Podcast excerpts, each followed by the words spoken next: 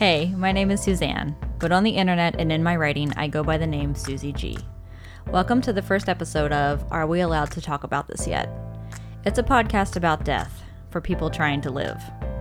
Episodes will include topics like the death of loved ones, the death of marriages, the death of belief systems, and the death of goals and expectations. Because here's the thing I've learned about death it's never the end of anything. The changing growth that follows any kind of death can be profound, but it's always complicated and layered and nuanced, and sometimes it's difficult and uncomfortable to talk about. But it's so important to talk about. So we're going to. We're going to talk about it. And we're going to destigmatize some shit surrounding death. And with that, we're going to heal and we're going to grow to be different and changed and stronger. The first few episodes of this podcast will deal with the death of a spouse when the marriage is already on life support. Episode 1 is my story, or part of my story. I was married for 18 years, the last seven of which my husband was very ill. In November 2016, we had the divorce talk, and four weeks after, he died. The death of my spouse came literally during the death of my marriage. What followed was a complicated mess of emotions, number one being guilt. Because no one told me the emotions I was experiencing were perfectly normal. People think grief looks like one specific thing, but it doesn't. It looks like a lot of things. In a conversation led by Nick Flora, I'm going to try to explain what it actually looked like the slow death of my marriage and the sudden death of my husband. I finally feel like I'm allowed to talk about it, so here I go. So, how old were you when you got married? I was 22. And so young. Uh huh. Yeah, I was real young. So, what's the? Can you tell me about that? What? We, uh, so we dated about a year and a half before we got married, and we broke up a few times, a bunch of times. Had a couple different wedding dates because we would like get engaged, break up, get back together, get engaged again, set another date. Our parents stopped believing us that we were gonna like. were these actually so these engagements were celebrated? They were like a, an announcement kind of engagement. Yes, we had more than one like an like invitation printed up. So, um, but our parents kind of stopped believing that you know we're actually gonna get married. Um, but I ended up getting pregnant, and so at that point, my mom was like, "You don't have to get married," because you know my mom had gotten pregnant and not gotten married, and and so she was like, "You don't have to get married." Like she was, and I was like, "No."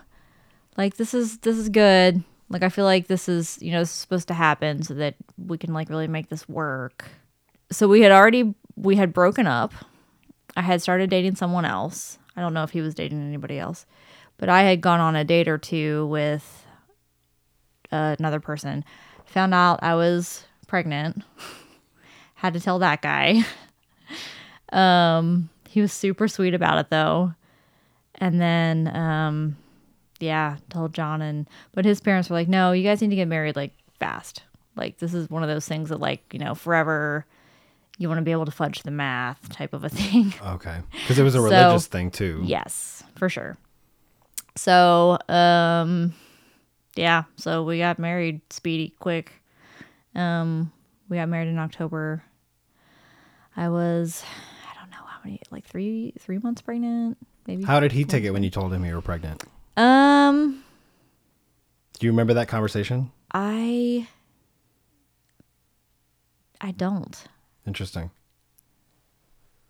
I remember telling my mom because my mom, my mom's first reaction to anything when I was like, "Mom, I have to like I have to tell you something," or like, "Mom, like I want to talk to you you." She's like, "You're pregnant," and so she finally got her wish. Like she was like, "Mom, like I have to tell you something." She's like, "You're pregnant," and I was like, "Yes," and she's like, "Really?" Like she was actually. I mean, when you told her you were moving here, she did ask if you were pregnant. did, Do you remember anything about like how he reacted?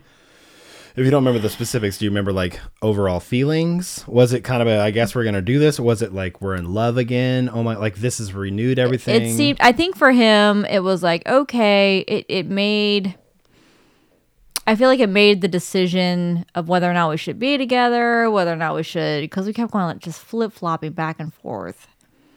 Um when we really just should have made like a clean break and for whatever reason we could never do like the clean break thing. We had to just like it was just messy and whatever all the time.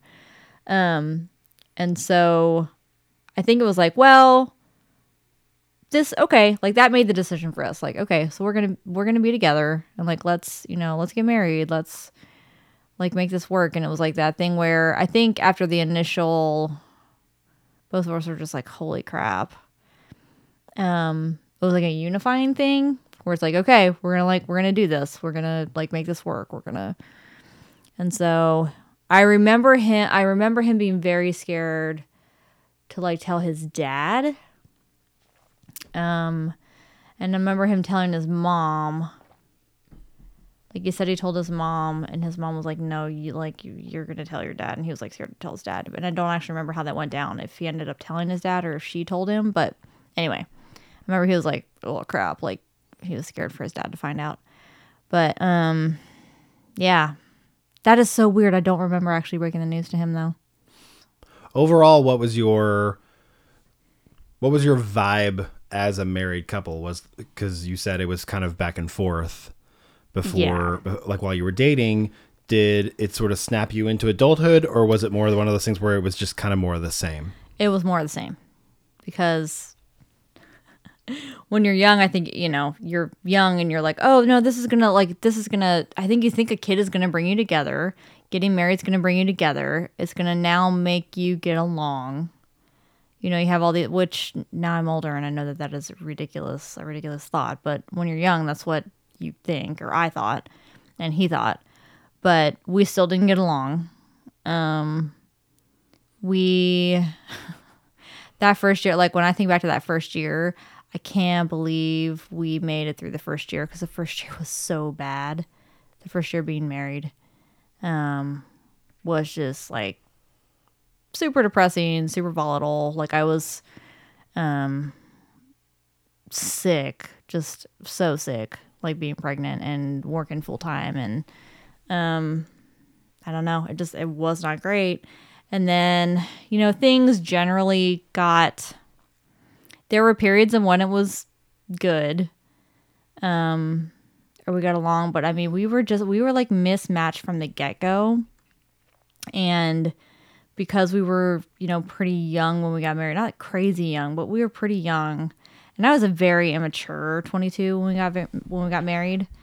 Um like i had no idea at 22 who i was or what i wanted. Like i had no idea what i wanted in a guy. I'm like he likes me he seems to like he's real nice like he doesn't beat me. Like that was like my bar was set pretty low of like oh yeah i could spend my life with this person. Like they're not terrible. This is like this is great. And like i thought i loved him. And you know all the times we wouldn't get along and like we would break up and like he was totally like you know talking to other girls i don't know if, i'm sure he was dating other girls but um definitely like talking to other girls and like that should have been my sign that like he just like he he wasn't into me that way. Like he just was out like we should have broken up but we didn't. So um but we just like kind of remained incompatible. And the and the older we got and the more we grew as people individually we just grew for like that it just we didn't grow together. We grew like you know more different. We grew, we grew further apart. Um but like church was like one thing we had in common that kind of united us. So we had church. Um, like in the years that we actually like went to church, we didn't for a while. Uh, we really went back to church hardcore. Um, right after Zoe was born. So Your daughter, your second kid. Mm-hmm. so yeah, after our, our second daughter was nine months old, we went through like the Mormon temple and did the whole thing and like really kind of committed to going back to church. And so that was like that was a unifying thing was church and then the kids were like a unifying thing. Like we could always talk about the kids. And so um but like aside from that, like we were very different people. We were good at different things. We had different interests. We had um we didn't have a whole lot of like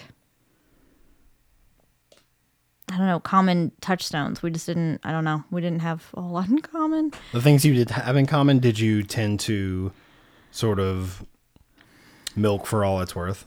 Yeah. Like gravitate to that, hold on to that. Yeah. So, you know, there were like you know, like the same, like we would watch TV shows together or we like went to the movies together. And so dates were okay. It was good, especially if we could like go out with another couple because then it's like even less where you have to like talk to one another and realize you have nothing to talk to each other about. If you can like put a buffer in there of like another couple. Um, and he and I were super good at that.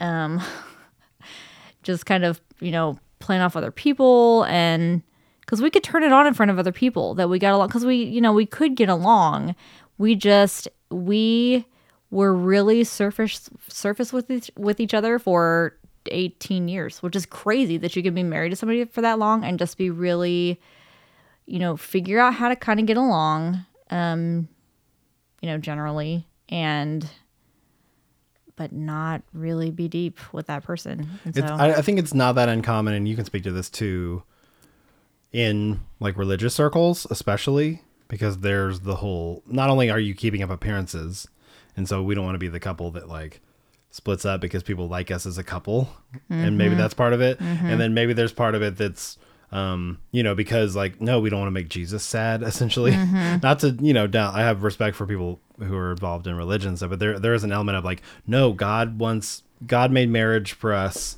This is supposed to you know what it's supposed to be. Yeah. and then maybe also just stubborn So in okay, so I have elements of both of that. So let's go ahead and get to that. Um, so we, so we're we're both Mormon. Family's both Mormon. Um, and in the Mormon Church, in the LDS, in you know LDS Church, uh, you get married once you go through the temple and are married in the temple. You are then eternal companions, and so everything you do has eternal consequences. So it's not just like here on earth till death do us part, but it's like you are also like eternally like hooked with that person, and you know sealed to your kids for eternity as well. So there are like forever consequences to like the things you do, and if things are good in your marriage, that thought is like so fabulous. You know, that like, oh, it doesn't matter what happens, like we're we're, you know, eternally like in this together. If things are bad, the idea of being hooked to that person forever makes you depressed beyond like anything you can even imagine. Like the the thought that like, oh, I not only have to keep doing this for the rest of like today and this week and this year, but like I get to do this forever. And if you are not if you are miserable and ha- unhappy and depressed, like the thought of like, oh, this is forever and ever is just so depressing. And so um there was that element to that. And in the Mormon church you don't. I mean people do get divorced, but it's a it's a big it's a big no-no. Like you just you don't. Um it's not a willy-nilly thing. Um so and then I totally had the pride thing as well where all the women in my family, my grandma, my mom, my sisters had all been divorced. Um some of them like multiple times. And so I really, this is terrible, but like I really wanted to be the one woman in my family who like kept her shit together. I'm like, you're gonna like stay married, like you're gonna make this work. You're gonna be like the one person that can, which is super prideful and also the wrong reason to stay married. But that was totally in the back of my mind too, was where I was really stubborn with like, nope, I'm gonna like, I'm gonna make this work. This is, I'm gonna be like, like the one woman in my family who nails it. Um, but yeah. I think that's common. I think we early on associate divorce or breaking up with a thing that we don't like that is bad. Mm-hmm. Whether it's, you know, God doesn't like this or, you know, my parents got divorced and it affected me so I never will or that person over there that I don't like like they messed up so they they get a divorce because, you know, and if your marriage or your divorce doesn't look like you know, or it, it looks like it doesn't look like those things, or it doesn't look like somebody else's. You're like, well, we can't get divorced because I'm not like her, or like him, or like them. I think it's easy to be like, no, this is, you know, it's really interesting because looking at any of the marriages of like my grandma, my mom, my sisters, none of those were good marriages. None of those were marriages they should have stayed in. So that's number one. It's not like I'm looking and being like, well, they should have done that, so now I'm going to do that. Like they absolutely, all of them did the right thing by like walking away from that. well, good marriages don't Um, end. Right. good marriages don't end. No, they don't. But um my marriage in my marriage like I, there was no physical abuse which is the thing people look for like that's the thing for whatever reason that is the benchmark of what makes it okay to walk away it's like is your husband beating you and if your husband's beating you and you have marks it's okay any other kind of like mistreatment any other kind of behavior any kind of it's like no we'll just work it out. Like even though there are elements of like you know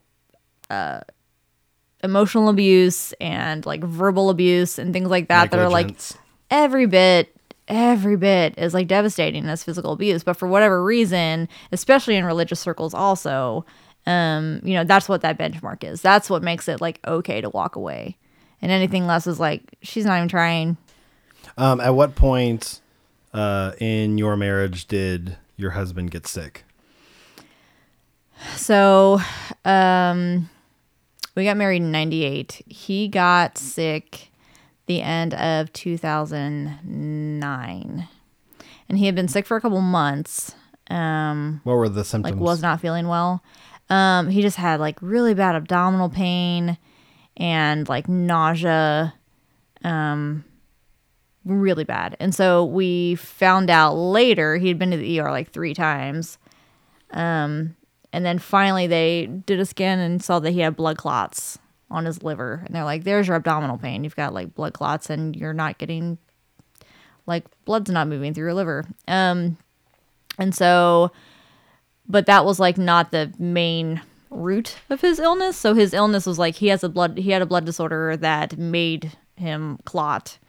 Uh, and the first clots that they found were the ones on his liver. So, but it took over a year to get a correct diagnosis of what he had.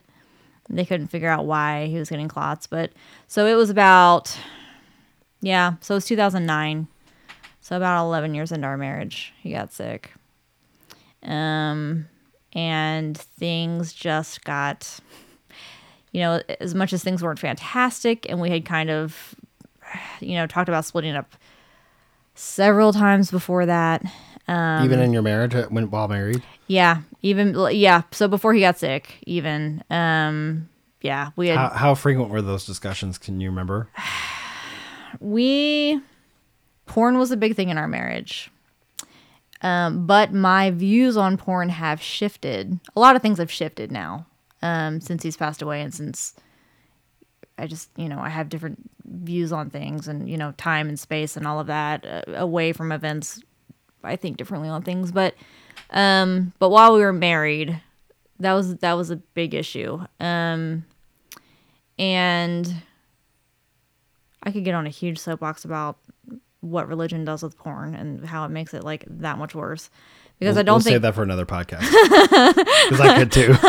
I just um but the shame that he felt surrounding that is what put a, a massive wedge in our marriage where there was already a wedge and it, it just made it worse. And made him feel horrible about himself uh, which made him withdraw even more which made i mean we just we were already not close and it made us so not close. And then you know then i'm devastated when i find out that like oh it's not that he's you know, not sexual, it's that he's not sexual with me, which is like devastating.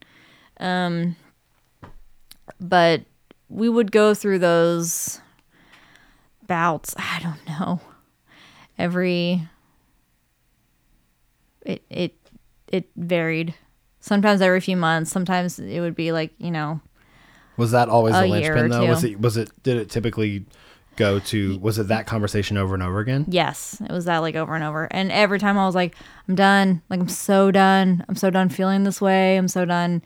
And it would be, you know, it, we tried counseling. We like did all the. It's like he was like, I'll go to counseling. I'll you know do all these different things. And that wasn't the only issue, but that was a huge issue.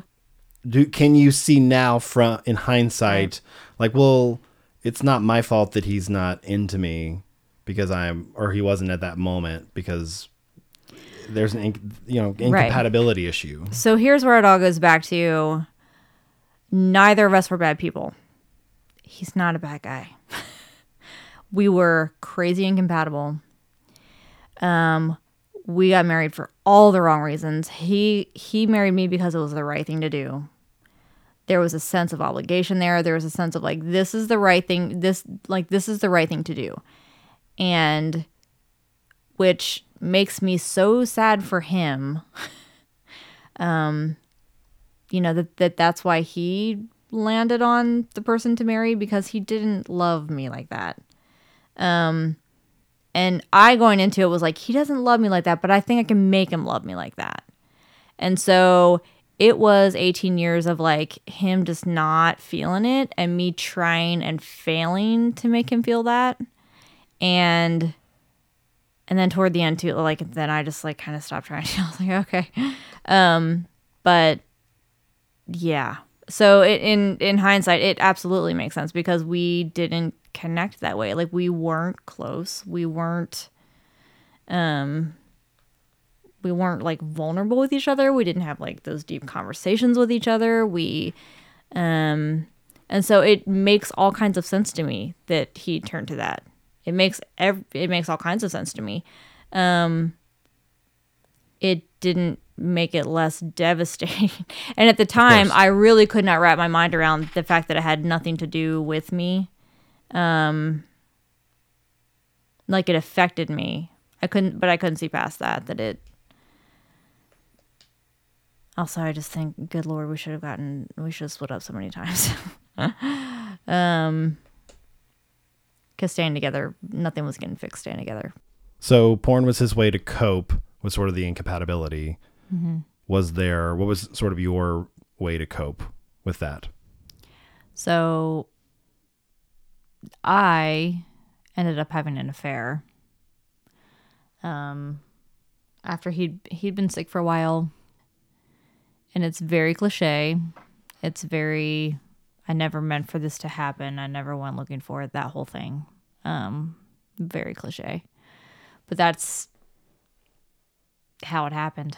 And um so he went, you know, he went looking for all the things missing and looked for that and kind of found porn for a long time and then I went and found, you know, someone telling me I was nice and a good mom and a funny person and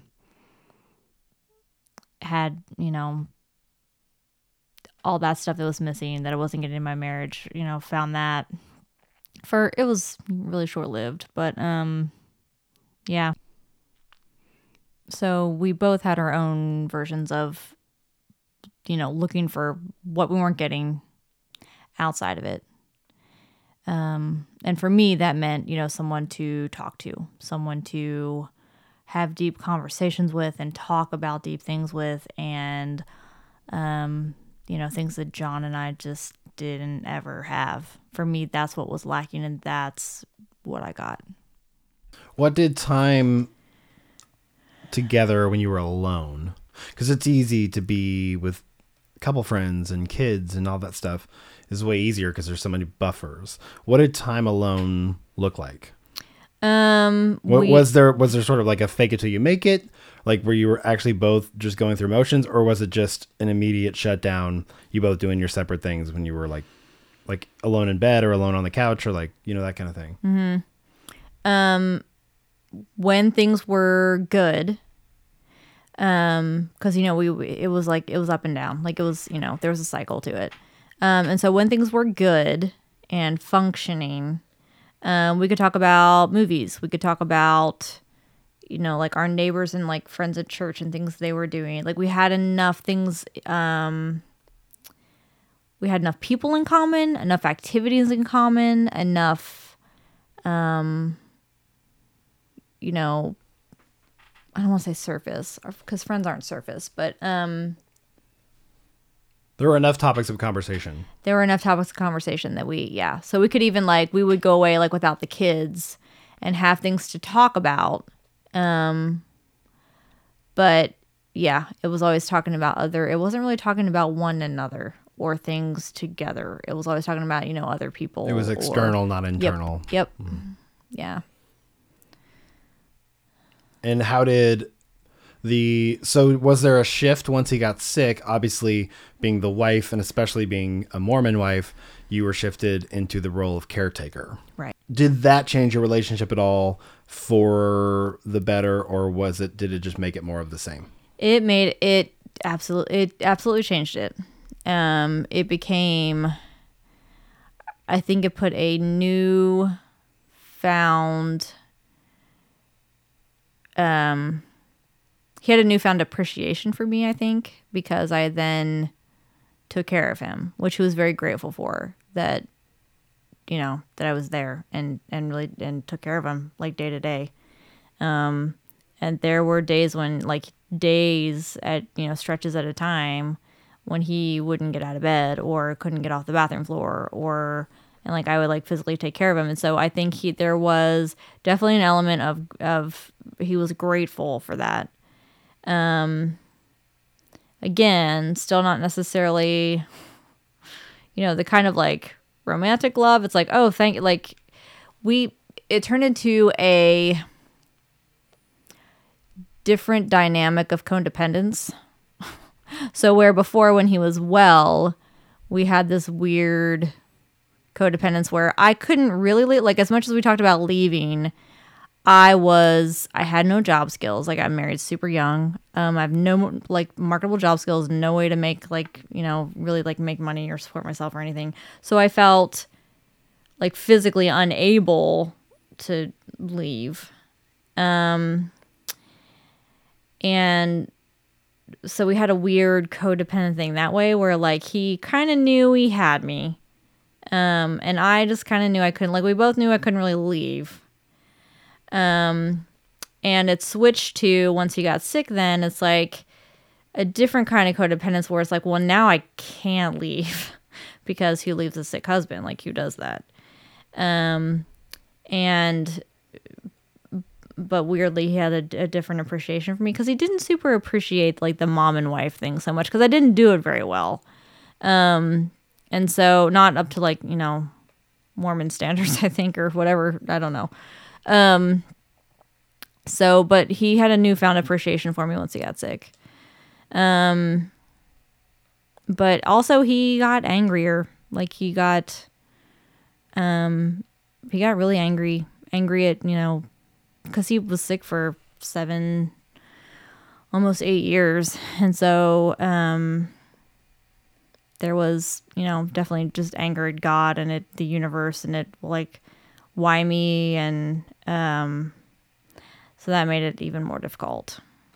And was it kind of fueled by were the thoughts of I can't stay here, I can't be with him, I can't do this anymore, still there, but and just covered up by the by the thought you just said but who leaves a sick husband? Or w- did you just completely shut those thoughts out at all? I of, of this needs to end. Um, I shut it out because I like at that point I was like, well, I I can't, I can't leave now, and so it turned into um, you, you know, the the sicker he got, um, and he would have his sickness kind of went in in cycles as well, where he would at times be well enough to work, uh, and would be okay, not okay, but you know, well enough to like still hold down his job, still go in. Um, he would, but at that point, he was on painkillers and a bunch of stuff that kind of helped him function, but then he started kind of abusing those. Um, and which I saw, but I was like, you know what? Like, this is, he's living, like, he's doing kind of what he has to do to function. He seems happier this way because, like, he would save up things and then come home and, like, take them all at night. and just kind of like zone out. Um, and I was like, and I, I, it went from me kind of hoping or thinking that eventually I would, or you know, figuring out like, oh, the timing just has to be right. I don't know, like for me to be able to leave. It went from that kind of thinking to I just totally like enabled all kinds of shitty behavior because I'm like, this is what he's doing to get by, and I'm just kind of like gonna like I will take care of him physically and whatever, but I just have to kind of do mentally what I got to do to like be in this. So I would like I would I totally enabled him um because it made him happier to to do that. so, Mhm. yeah. Did you feel at all like you had any authority to say to to say, "Hey, you shouldn't be doing this," or "Hey, you should do this," or was it he was still kind of running the ship? he was in that it, I was afraid to I was kind of because he was angry. I was kind of afraid to like go against him or, you know, rock the boat too much because I knew that he, you know, could get super angry. But there were times when like I absolutely knew he shouldn't be driving and things like that and I would go in and talk to bless my therapist. I went to the same therapist for a long, long time. Like I was seeing him like years before, you know, John got sick. So he, he already knew the dynamics of our relationship. And then like before he got sick. And so, um, like he kind of, my therapist knew like the whole overall everything of our relationship. And so he was like, you, you need to hide his keys. And I was like, I can't hide his keys. Like he's he's gonna know I hid his keys, and then he's gonna be like super angry, and he's like, he's gonna kill somebody, or he's gonna kill himself and then you're to feel like that's on you.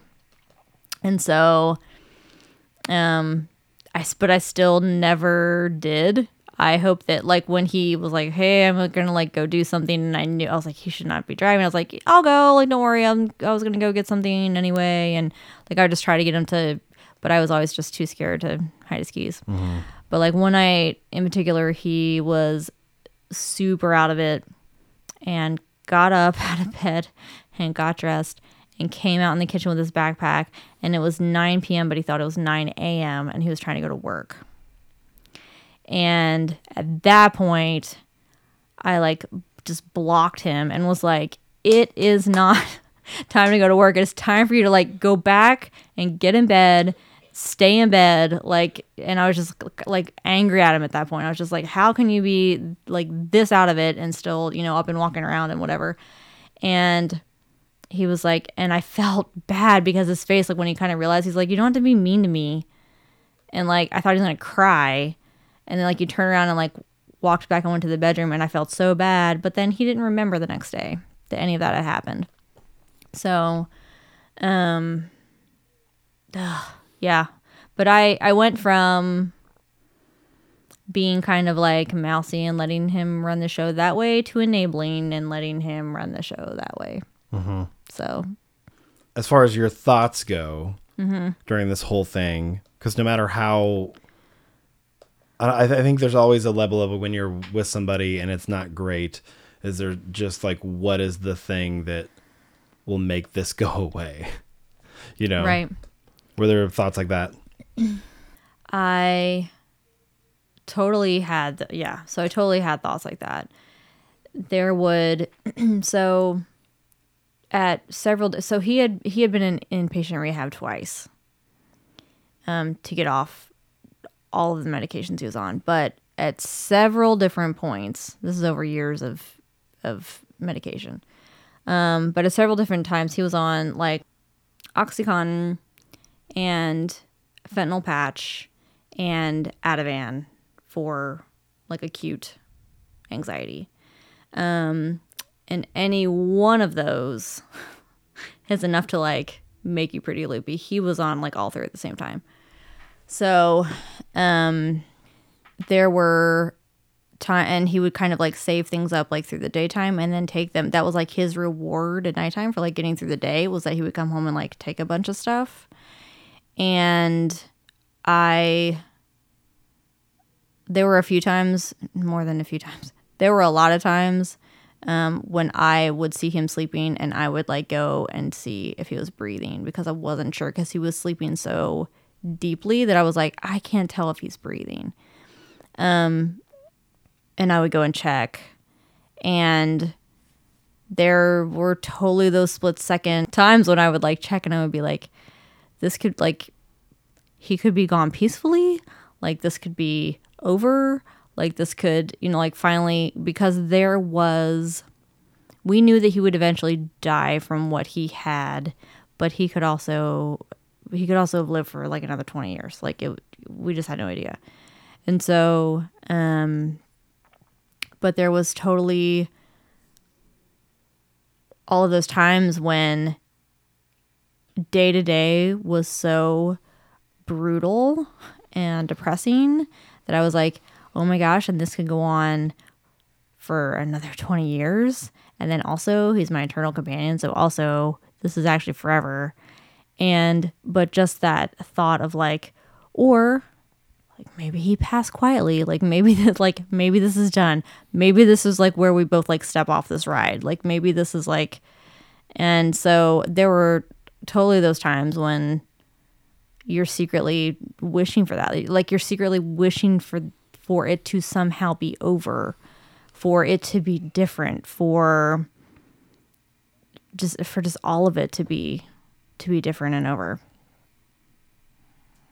Were you uh finding yourself in bouts of depression during this time? Absolutely. Yeah. Like How did it manifest itself? and I didn't even when the thing about depression is because I've had depression since I was a teenager. So through you know like my later teens all through adulthood. Um on and off. And so but but the thing is when you're in a deep depression, you don't really recognize how bad it is when you're in it until you're out of it and you look back and you're like, "Wow." Um and so I totally was. Um, and I knew I was. And I was on, you know, I was in therapy and I was on medications. And, you know, I felt like I was doing everything I could. Um, you know, we talked a lot about self care. You know, go get some pedicures. Like, that's to, like, make everything okay. Like, do some yoga.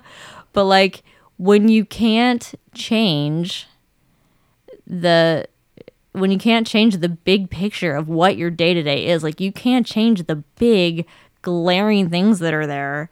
Um, it's not, you know, like yeah, I can go make my toenails look cute. It's not gonna make any of this better. Like it's not gonna.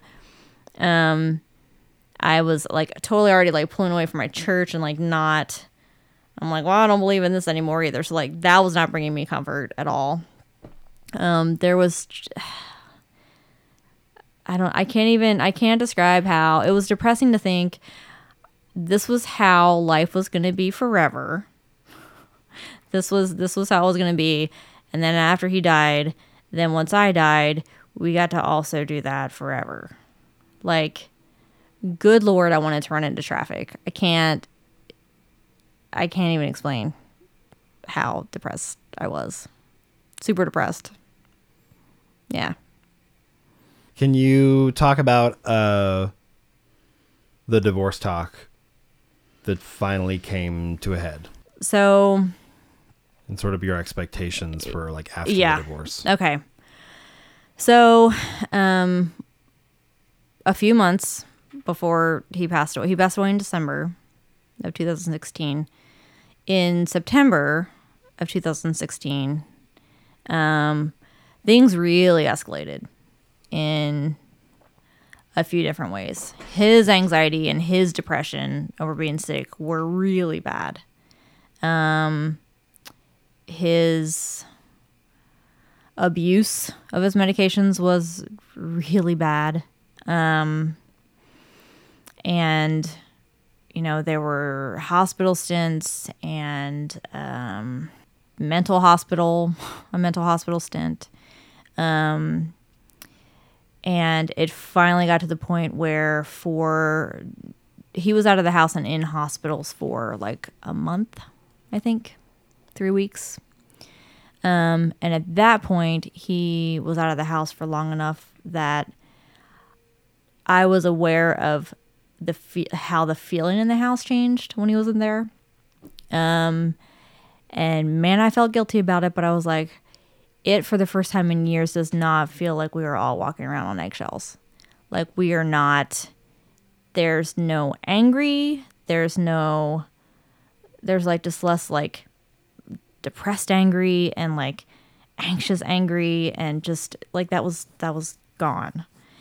And um I was the thought of him coming like getting out of the hospital and coming back home made me want to like physically throw up like the thought of him coming back and so and i also knew that things had gotten really bad right before he went into the hospital to where i was like he can't come home like this um and so i just told him i'm like until you get off all of your pain meds, like you can't come home. And so when he got out of the hospital, he went and stayed with his parents who lived one street over. So he was, you know, still really close. Um and was staying there with them. Um and then still like in talking to him, something changed when for me when he was out of the house and I finally got a glimpse of what it like what it would be like if we weren't together and I was like, "Oh my gosh, like I have a chance here to save myself, to save my kids from this because I tried to buffer a lot of stuff. I tried to be a buffer between he and the kids. I feel like the kids didn't know a lot of what was happening. Like I kind of like m- you know, kind of muted things around what was happening with that, and just, you know, just to kind of so they weren't stressed out about it, but I can't do that forever. I couldn't do that forever. Um and when I really you know, when I really got that idea like this this is what the house could feel like. This like this is what, you know, um there could be a life like where he and I are not together and it feels so much better and it feels like this. Um and so yeah, like we finally when he was at he was like I he was asking to come home. I was like nope, you can't come home. And I mean, I think I was like really trying to like set boundaries, which was a new thing.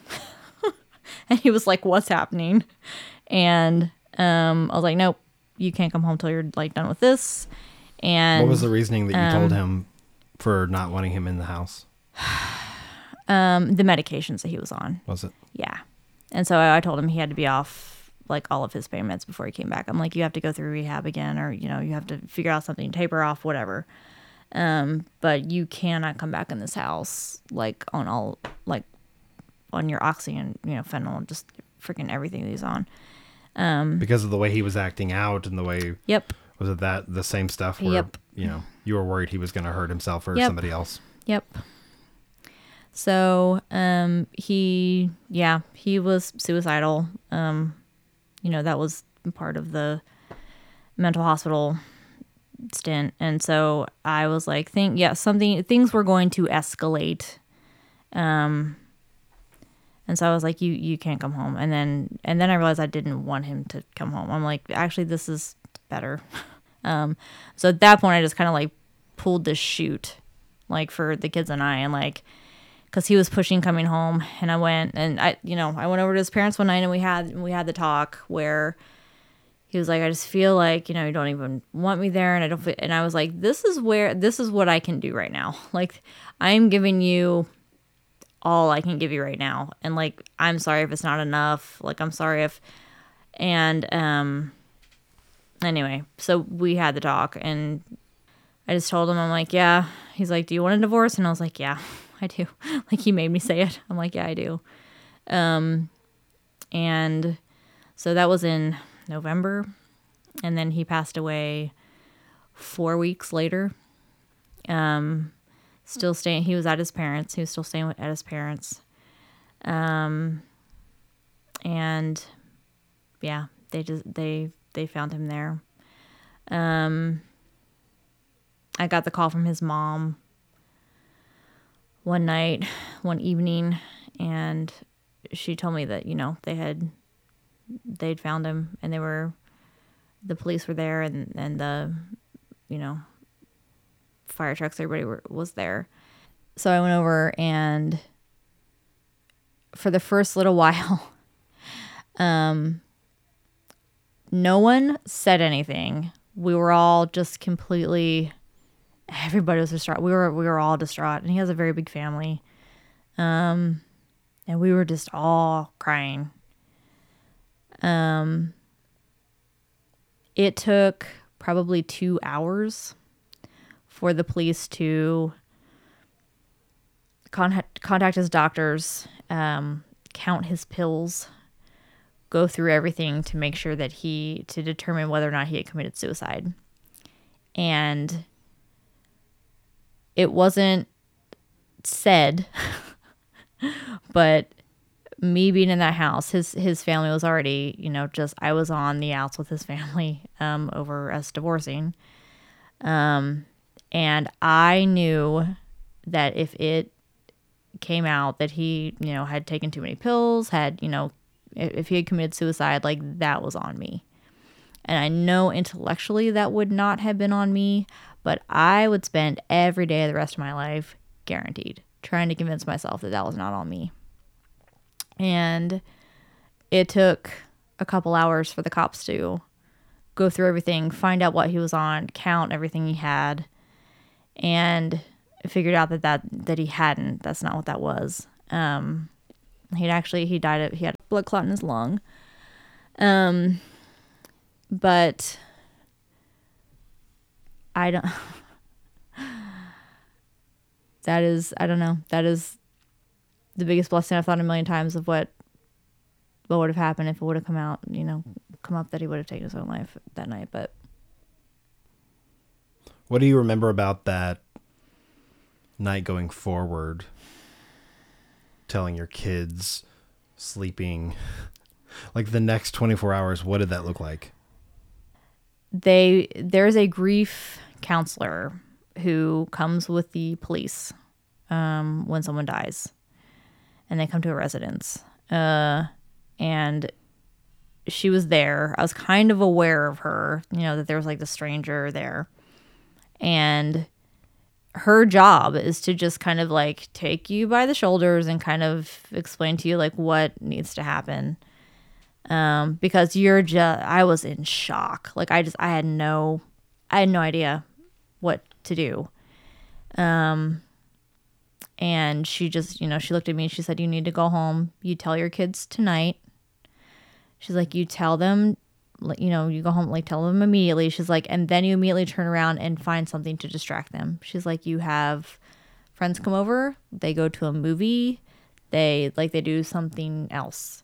She's like, that way they're processing, um, but they're not fixated on, you know, uh, this information that they just got hit with, which my kids, um, you know, John had been in the hospital so many times and had almost died several times. So it was like, um, I don't know, it, you know, it, it, it wasn't a complete shock. Um, and yet it was. But, um, Deacon, my youngest, um, had already gotten to the point where, you know, he was seven. Um, anytime I said like, you know, guys, like, I need to talk to you or something. It was always like, did dad die? He would ask me that all the did dad die? And so that night, I left John's parents' house, went back over to my own house, took John's parents with me. They're like, we'll come over and, you know, talk to the kids with you. Um, and I walked in and my oldest wasn't there. He was across the street at his friend's house. And so I had to wait until they were all together. And I said, guys, I have to talk to you. Like, you know, I was texting Jake and I was like, come, you know, you need to come home and talk to you guys. And Deacon kept saying, what, did dad die? Did dad die? Like, and I couldn't answer him because I wanted them to be all together. Um, and so I was just like, just, I was like, just hang on, buddy. Like, just, you know, hang on. Like, I just, I need to talk to you. But he could tell something was, like, I had obviously been crying. John's parents had obviously been crying. You know, we were all, and it, it, it was a weird vibe. Um, but yeah, when they were all three together, then I did I said, yeah, like daddy died.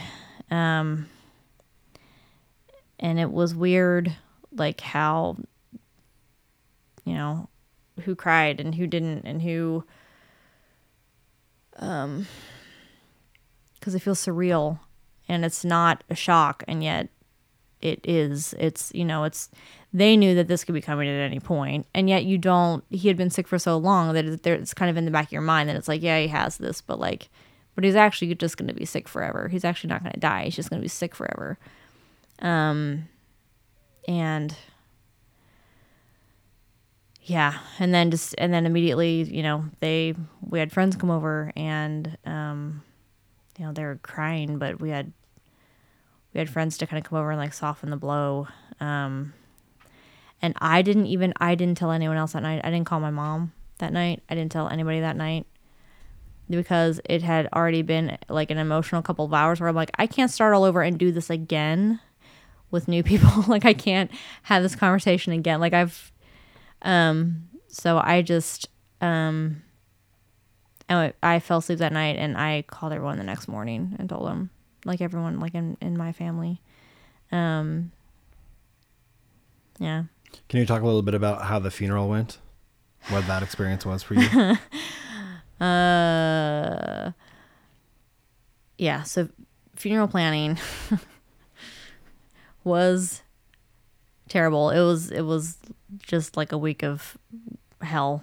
Um Because now you have to plan a funeral with a family that knows you were on the outs. Yes. So his family, and it sucks because it's a really big family. And so I felt very intimidated, very outnumbered. Um, but they turned on me like immediately, like when I, you know, when it came out that like he and I were getting divorced. So his fam, his whole family knew uh, we were divorcing.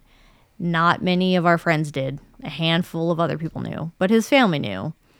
Um, and so in their in their mind, um, because you know we it had been three you know three four weeks since we decided to divorce. Like I should have like no say in anything.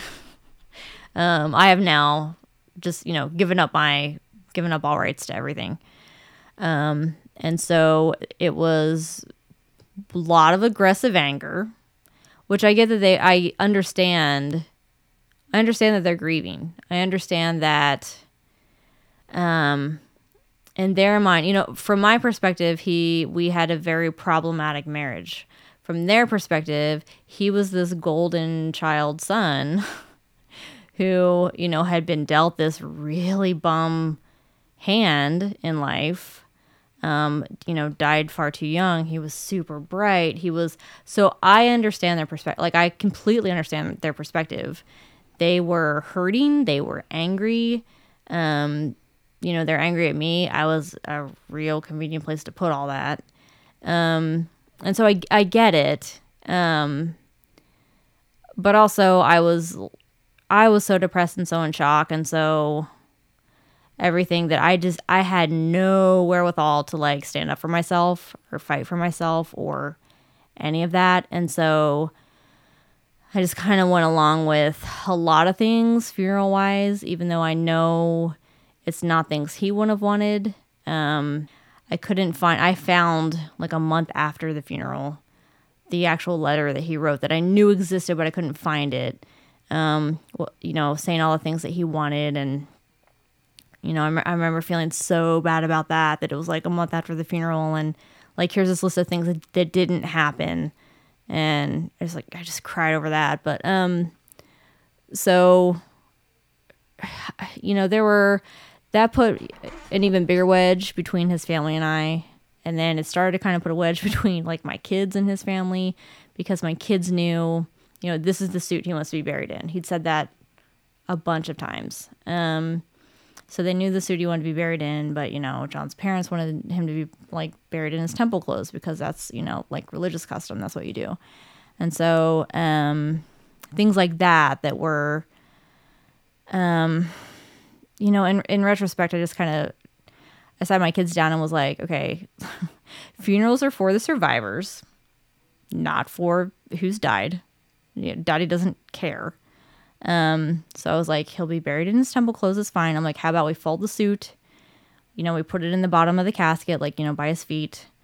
I'm like, when he's resurrected, like he, he sits up, you know, like a zombie, as we all do when we're, resur- when we're resurrected, I guess and he's like happy, like he's stoked because he's wearing his temple clothes. So like his mom's happy, and then he looks down and there's like his dope favorite suit that he can like put on to walk around. I don't know what the hell we do that day, um, but and then and the kids and I just kind of laughed at that. But the funeral is for the funeral's for the living. It's for the survivors. It's to give them some ounce of comfort. And, you know, I told the kids that I'm like, dad would much rather his mom be comforted and happy and at peace that like she thinks this is what's supposed to happen. Daddy wants that more than he wants to like be wearing a suit. Dad doesn't care if he's wearing a suit. Um and so stuff like that where I made all kinds of concessions. And at first I felt really crappy and kind of like bulldozed and but at the same time I'm like this is you know this is his family who's like really really hurting. Just let them have what they want. Like it's okay. It's not a big deal. So much stuff I realized I'm like it's not a big deal. It doesn't matter. As far as the funeral went, did you find yourself feeling because typically the wife is the one that everyone looks to, you know, at funerals. But given your circumstances and how many people knew about them, um, did you feel, or how did you feel? like I said, his, so his family knew, and probably, I don't know, three or four of our close friends knew, neighbors, um, like church leaders knew, that, knew that, you we were getting divorced. Mm-hmm. separating. So the day of the funeral, um, in the actual like viewing room beforehand, um, I was on one side of the room with the kids and like my mom, my sister, um, and then John's whole family was on like the other side of the room, and there's like a lot of them.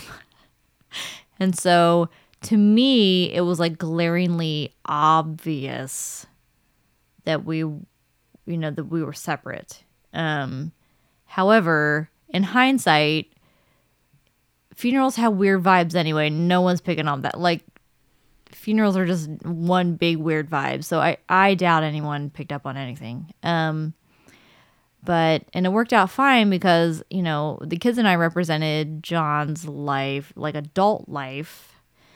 Um, and his whole family kind of represented everyone from like his childhood and like, you know, teenage years and stuff. And so it was interesting watching people come in and they would like, like come through and talk to all of us. But then, you know, people that knew John when he was a kid would stand on that side and like talk to his parents and, you know, his siblings. And then, you know, other, the people from his adult life would stand on our side and kind of, you know, talk to us. And so it, it actually worked out okay to where I don't think it felt too strange, but um to where I don't think people picked up on that. They're really bad juju between, you know, his family and me uh that day. But um it was super weird.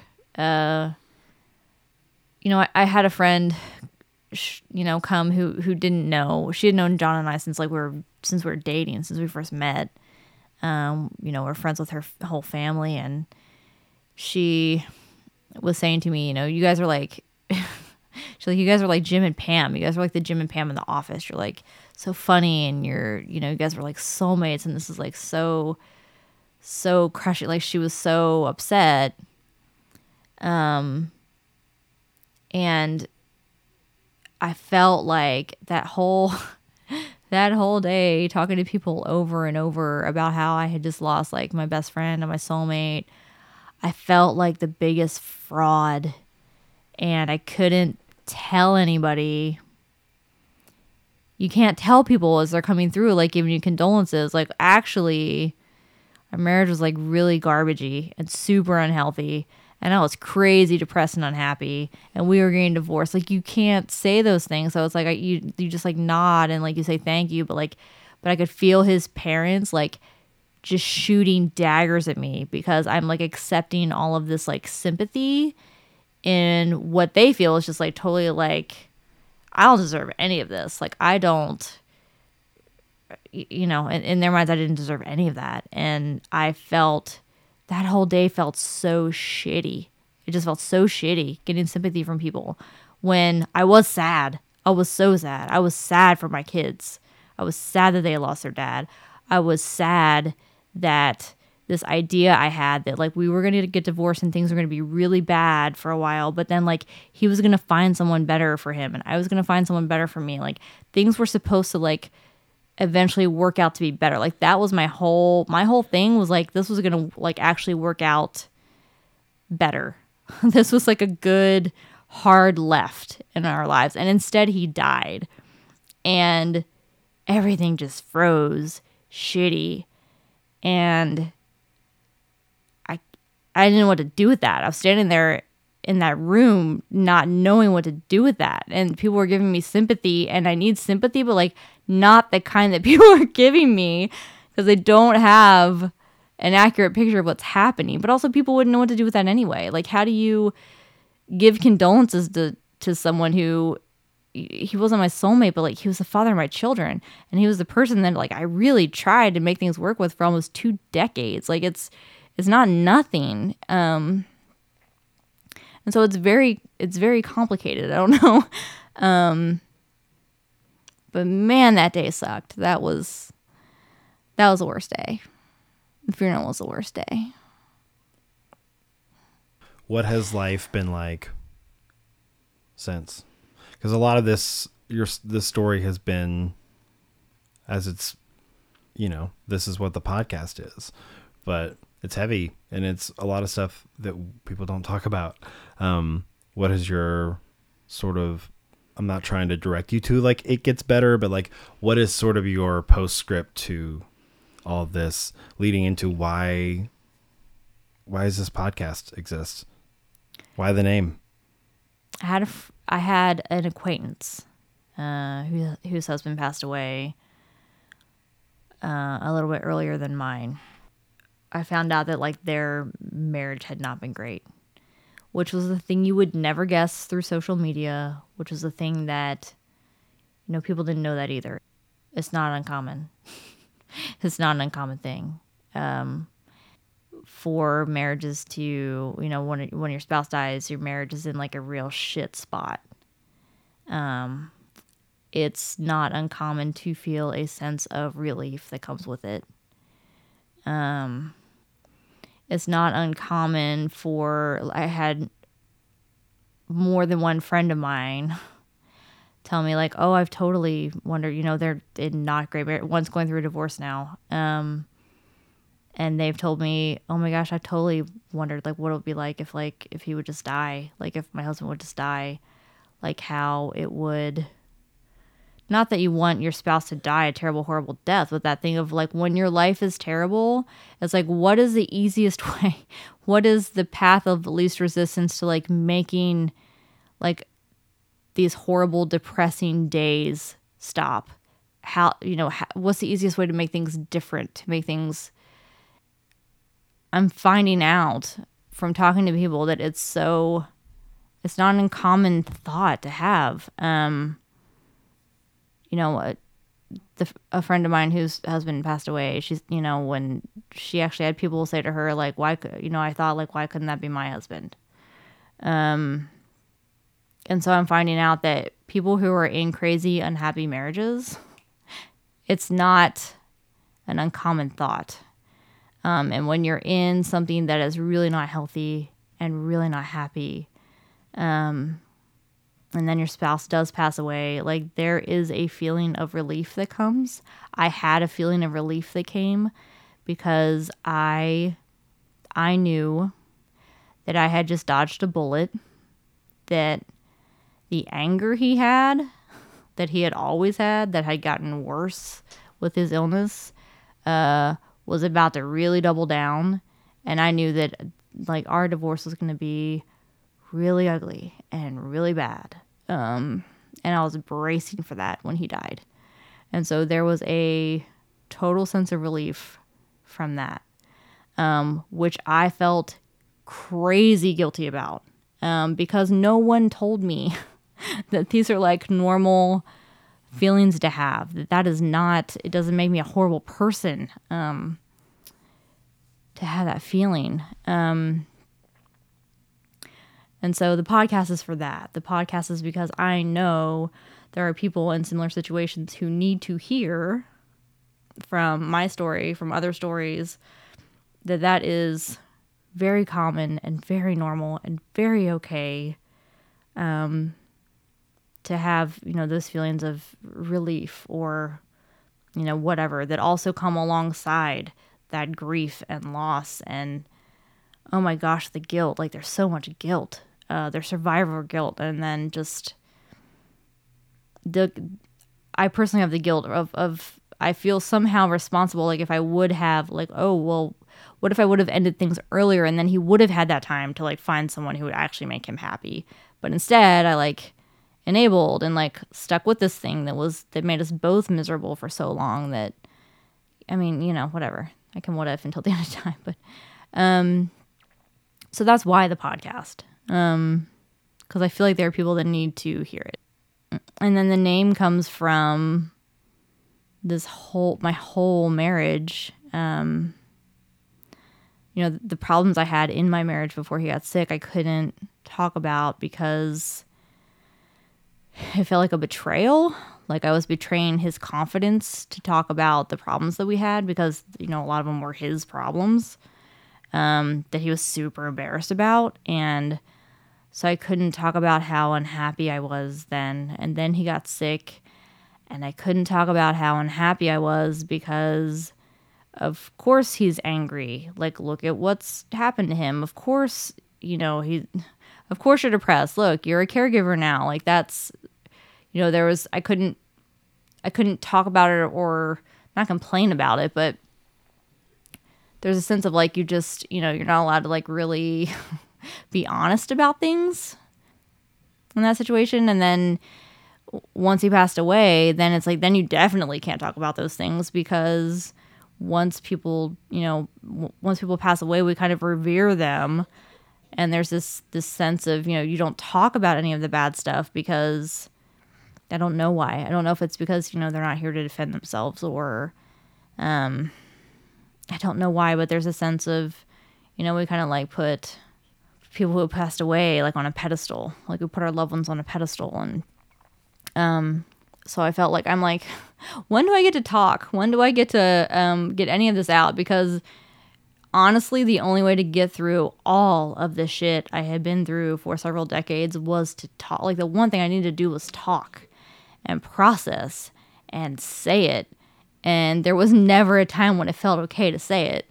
And I'm like, I'm to say it now. I'm going to talk about it now.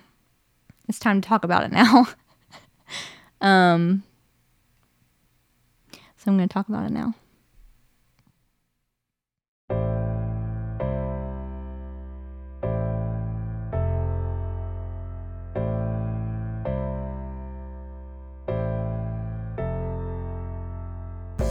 This has been episode one of Are We Allowed to Talk About This Yet? Special thanks to Nick Flora for interview and production help, as well as all of his pep talks urging me to open my mouth and speak. On the next episode, I'll have a conversation with a licensed counselor about the grief process. Join us by subscribing on iTunes or Spotify.